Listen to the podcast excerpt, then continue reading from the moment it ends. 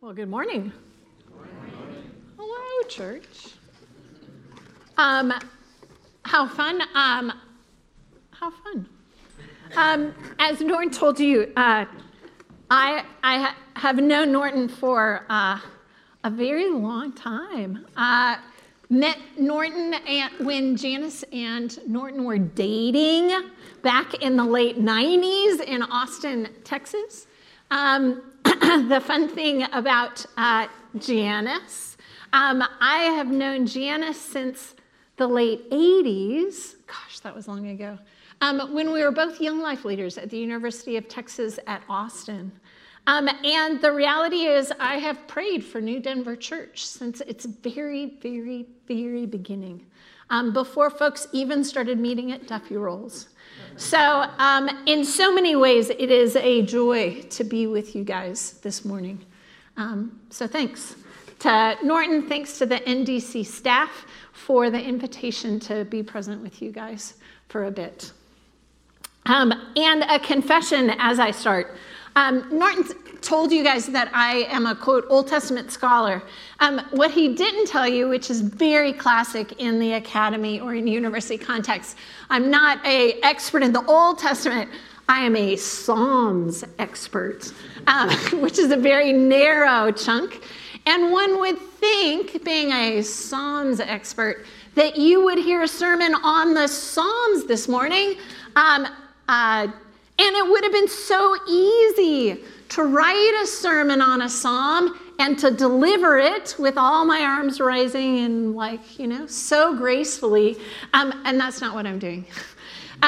When Norton asked me about would I be interested or willing to come preach on a Sunday in January, my mind immediately went to the fact that this might be an invitation, actually. While I could have preached on the psalm, and that would be delightful, I felt like there was embedded in that an invitation to explore a book that I've always been curious about, but a book that I've never done a deep dive in. So I will ask you to bear with me, because in fact, I will have to look at this set of notes that I have in front of me, probably more than I would wish. We'll see how I do. I promise back row, I love the back row corner. You guys are the best, because that's where I usually sit. Well done. Although I've moved this podium this way, I will try to engage you guys and then try to talk to you guys, but I probably won't do it very well. So just, again, bear with me along the way. The book of Ecclesiastes starts, "Meaningless, meaningless," says the teacher. Utterly meaningless. Everything is meaningless. This is how Qoheleth, what the NIV translates as the teacher or the narrator of the book of Ecclesiastes, begins this 12-chapter exploration of what the narrator references to life under the sun, our existence. As many of you experienced last summer as you read through the Bible in 2023, well done, you guys. The book of Ecclesiastes is a challenge to read. As Old Testament scholar Ellen Davis, and I will let you guys know there's two friends along the way that I bring. I'll just do a quick side note. The reality is everybody's a learner. And one of the great gifts along the way is that resources are written to start to answer your questions. If you're curious about the book of the Bible, things exist called commentaries. They actually move verse by verse by verse. So if you have questions, please explore them. And by the way, you're supposed to as you read the Bible. So two folks that you will hear along the way. One is Ellen Davis. She teaches at Duke. She's an awesome scholar. The other is Michael Fox, who is an Old Testament scholar from Madison, Wisconsin, who's Jewish. So a Christian and a Jew, a woman and a man. You'll hear a bit in the beginning, but most of the sermon you'll hear from me. So Ellen Davis, Old Testament scholar, notes, reading on from Proverbs into Ecclesiastes, which some of you guys did, means moving from mainstream Israelite wisdom to the most eccentric of Israel's sages. It means moving from a way of thinking that largely conforms to common sense, think about Proverbs, while at the same time, that book showing great theological depth, to one Ecclesiastes that highlights every absurdity in the human experience, every contradiction in human thought. Sometimes it's hard to make heads or tails of this book. In preparing this sermon, I read the book multiple times, maybe 15. Sometimes I read it forwards, and sometimes I read it backwards multiple times, chapter by chapter, trying to figure out its logical flow. And guess what? I'm stumped, and I join a whole host of other scholars who come to the same conclusion about this book. Much of Ecclesiastes is a deep dive into the absurdities and incongruities, the ephemerality, love that word, and fleeting nature of life. And I'll read just from the intro of Fox's commentary, who says it quite well. This is a new addition to my commentaries, by the way. It arrived yesterday. That's why I didn't make it into my notes. Ecclesiastes is a strange and disquieting book. It gives voice to an experience not usually thought of as religious. The pain and frustration engendered by an unblinking gaze at life's absurdities and injustices. Qoheleth is not a methodical thinker, no, who has worked out a systematic worldview and now presents it in an organized fashion. There is much irregularity and repetition in the way he develops his thought, and much tension among his observations and beliefs.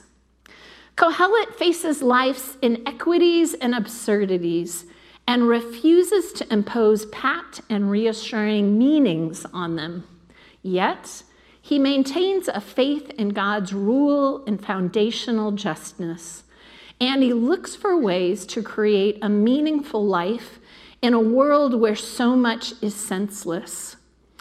The presence of the book of Ecclesiastes in the canon of sacred scripture brings this type of thought into the compass of authentic Jewish, Fox, and Christian sacred scripture.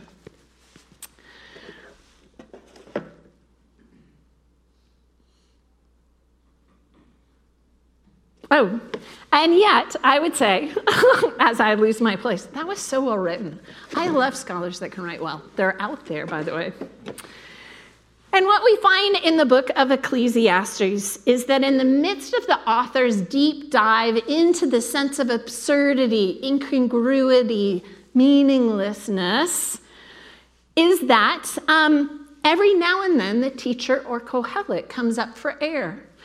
And in the midst of that, he offers a surprising, repeated invitation, appearing in the first in the end of chapter 2. We'll look at that. A person can do nothing better than to eat and drink and find satisfaction in their own toil. This too I see is from the hand of God, for without him, who can eat and find enjoyment?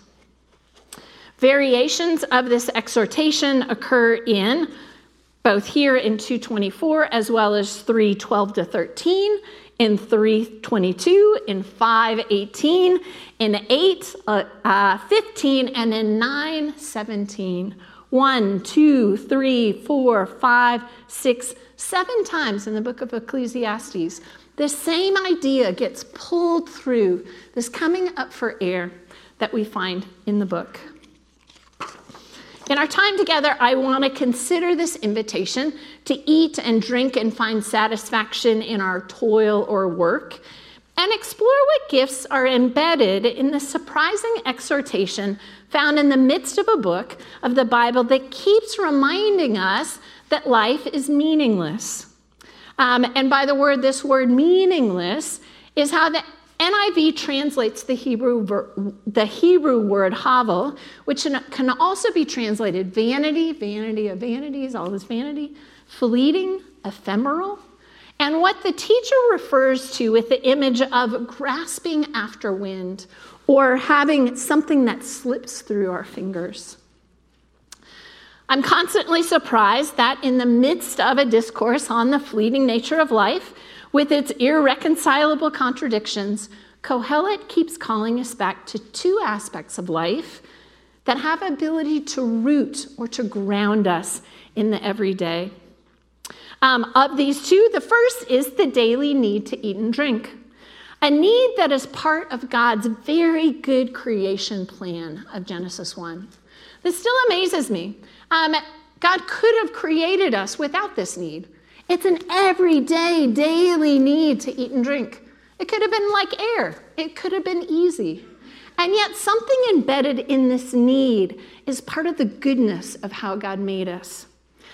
The second idea is from Genesis 2. Our daily engagement with the stuff of earth, the ground, the soil, the very thing we were made from and invited to care for. So two of these ideas from Genesis rooted in this invitation.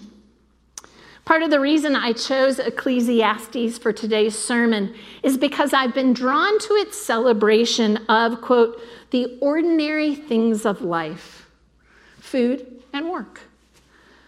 And if you hail from a more liturgical-minded church in your past, which is one that I did, you may remember that this season, that in this time frame between the two major church seasons or celebration, two that New Denver Church celebrates, this movement of Advent to Christmas. We just came off of that, yeah. We were all here, yeah. Some of you guys were here, some weren't. And as we get ready of this move of Lent into Easter, and Lent starts on Valentine's Day this year. Oh my gosh, that's early. Is this beautiful season of time that the church celebrates. And guess what they call it? Ordinary time. It's one of the celebrations, and I love it. It's probably my favorite season, better than Christmas or Easter sometimes. What we find is in the midst of this is this season of ordinary time, which we find ourselves in. It's week 4 of ordinary time. It seemed like a really good idea to look at a book that reminds us of the simple gifts of our ordinary days. Throughout the book of Ecclesiastes, Qoheleth is quick to remind his audience that the future of all our earthly toil, our accumulation of the signs and markers and trophies that point to our significance in this world. For us contemporary folks, it might be money. It might be, in fact, reputation. It may be followers on Instagram. It could be our children and the character of how our children turn out. Whatever we honor and hold value in as it relates to our reputations, signs and markers of our significance.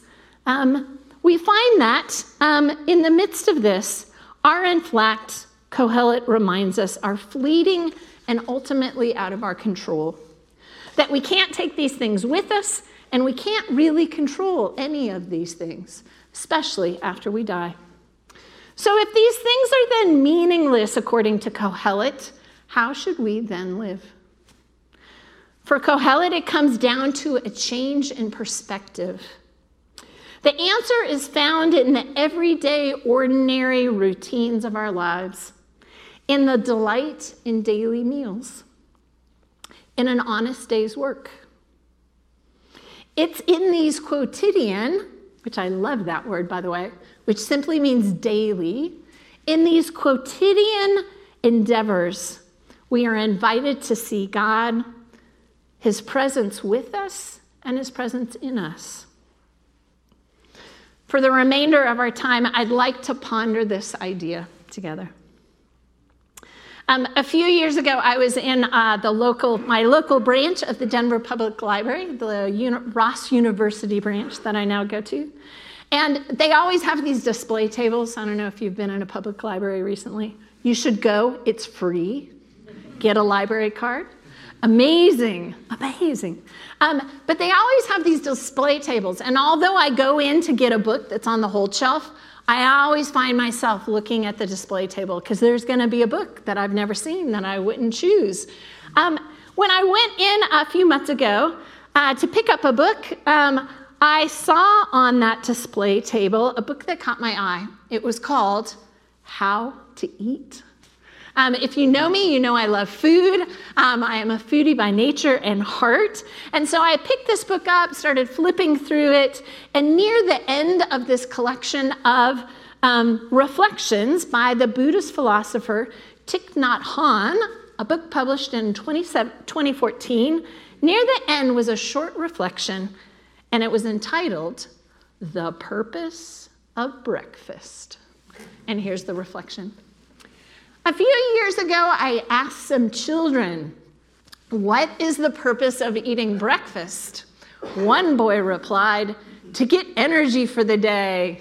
Another said, the purpose of breakfast is to eat breakfast. I think the second child is more correct. The purpose of eating is to eat. The purpose of eating is to eat. Eating invites us to be present to the moment we're in. It's quite profound, actually. It requires our attention. It's extremely hard to eat and read a book, although I try to do it all the time. Eat and type on the computer. Eat and even check my phone. Eating invites us to be present. And yet so often, I try to do these ridiculous things. What we find is throughout most of human history, eating has been a time to pause in our work, a time to be refreshed, to be filled. It has been something that we do together for most of human history, together with family, together with co-workers, co-laborers, together with those around us who our lives are connected in some way. Lately, I've been struck by the fact that eating moves us out of our brains, where we so often stay, our brains, which are constantly problem solving, constantly trying to keep us alive, out of danger, and invites us, eating does, to engage and to delight in the world with our senses, with taste and smell, with sight and touch. And sometimes even sound, the glorious sound of meat on a grill, the satisfying sound of a crunchy potato chip. All this beauty, connected to the means of meeting a simple, elemental human need for daily nourishment. It gives new meaning to the prayer, give us this day our daily bread. What might be embedded there. But back to Ecclesiastes. Ecclesiastes 8:15. So I commend the enjoyment of life, because there is nothing better for a person under the sun than to eat and drink and be glad. Then joy will accompany them in their toil all the days of the life God has given them under the sun. Here, Qoheleth again makes this direct connection of eating and enjoyment, and then moves on to consider work or toil and joy. For some of us who have had seasons or a lifetime of finding no joy in what we might spend our days doing, whether by choice or necessity, this might be the harder of the two invitations to sit with. Listen again to the exhortation in chapter 2. It's the first time Qoheleth comes up for air after a tirade about life's meaninglessness. A person can do nothing better than to eat and drink and find satisfaction in their own toil. This too, I see, is from the hand of God. For without him, who can eat and find enjoyment? There's this repetition of words within these times where Qoheleth comes up for air, 7 times in the book. eat, drink, satisfaction, toil, God, enjoyment. Later in chapter 3, verses 12 to 13, again, these same words. I know that there is nothing better for people than to be happy and to do good while they live, that each of them may eat and drink and find satisfaction in all their toil. This is a gift from God. I have to confess that I have done a lot of seemingly meaningless jobs in my life. In my early 20s, I sold silkscreen wildflower t-shirts at a kiosk in the mall. It's great. During grad school, I was paid to scan ID cards at the college rec center. And just this last year, I washed dishes for minimum wage at a cooking school. Yet, in each of these, quote, meaningless jobs, I surprisingly found great delight, even joy. The delight of well-folded t-shirts. By the way, that year I learned to use a folding board. Amazing. And the delight of a well-organized kitchen. I found great satisfaction in learning the names of rec center patrons so I could greet them by name even before they handed me their card to scan. And just this last year, I experienced deep joy in celebrating with my kitchen coworkers as we walked through various life seasons together. T-shirts, ID cards, dirty dishes. All quite meaningless in the grand scheme of things. And in my life, I've also experienced times where the work of my hands felt significant, important, even respected. Teaching curious minds in a university classroom, delivering academic papers in Cambridge and Oxford, being asked to help create a curriculum for a Christian university. And yet, as Qoheleth is quick to remind me, these activities will, in fact, mostly be forgotten. Students will become jaded with learning. And as Qoheleth reminds us of the making of many books or academic papers, there is no end and much study wearies the body. It's how chapter 12 begins to close in the book. And unfortunately, universities will close their doors and the legacy I left will be no more. And yet,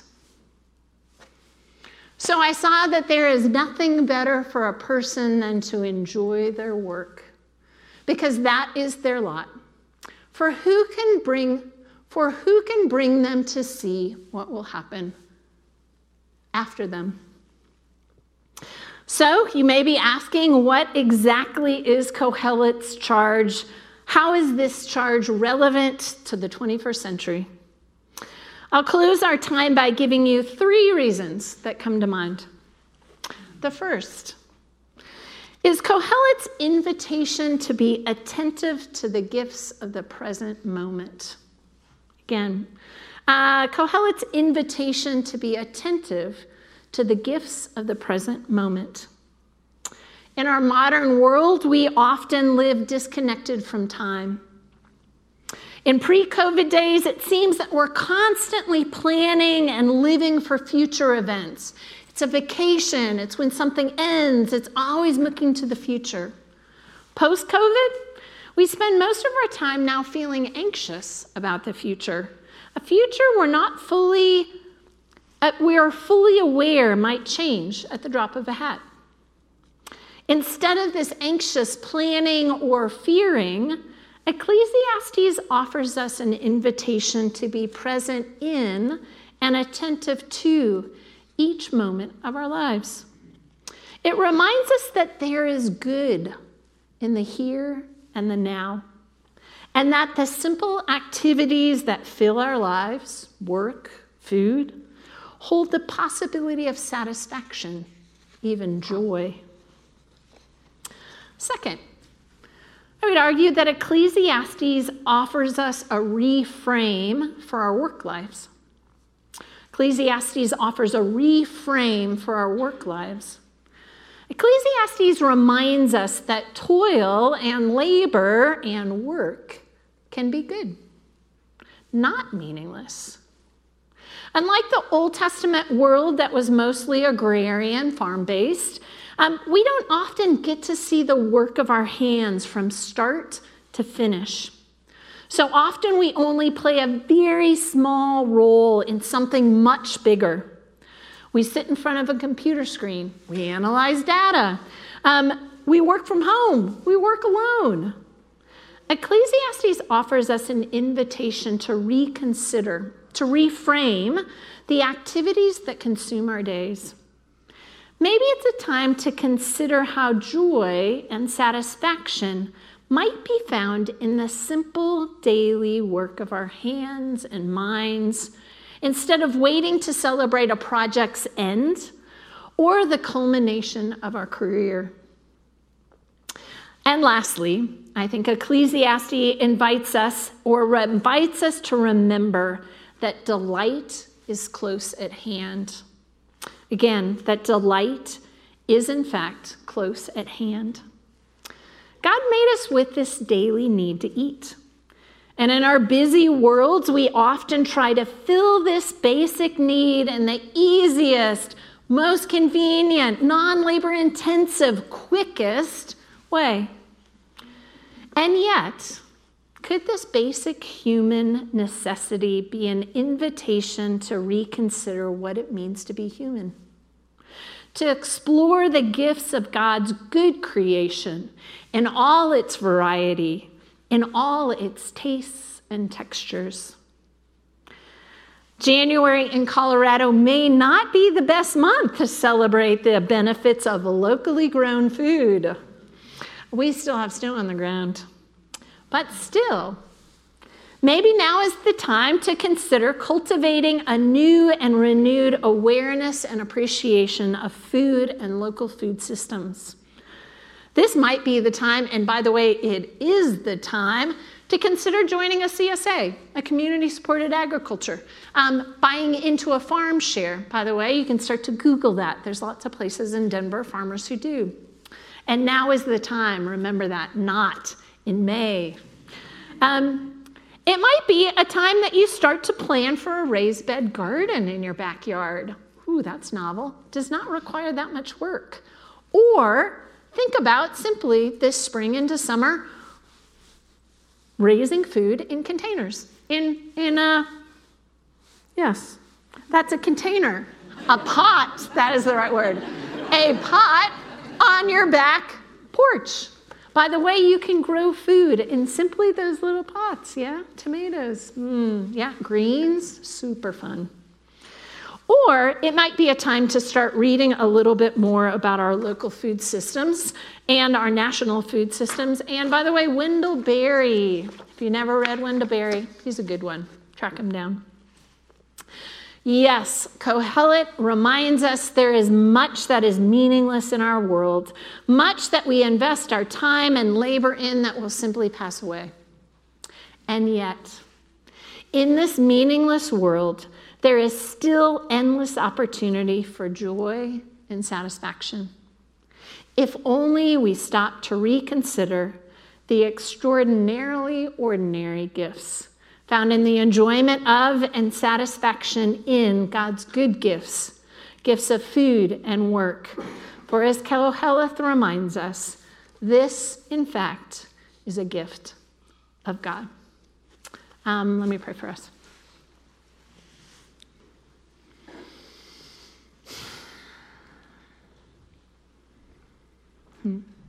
Father, I thank you that in your world, ordinary is good, because ordinary is what marks most of our lives. Father, I thank you for your invitation into good, simple gifts. Father, I thank you for the book of Qoheleth, or the book of Ecclesiastes.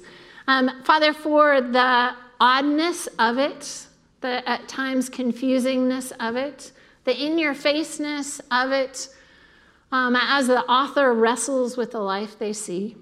Father, thank you for the embedded sweetness, the goodness, the invitation towards things that are within reach. So, Father, thank you for your work in our lives. Thank you for the weeks ahead. May you give us eyes to see. May you help our hearts begin to understand your ways in this world. We ask all this in the name of your Son, through your Spirit. Amen.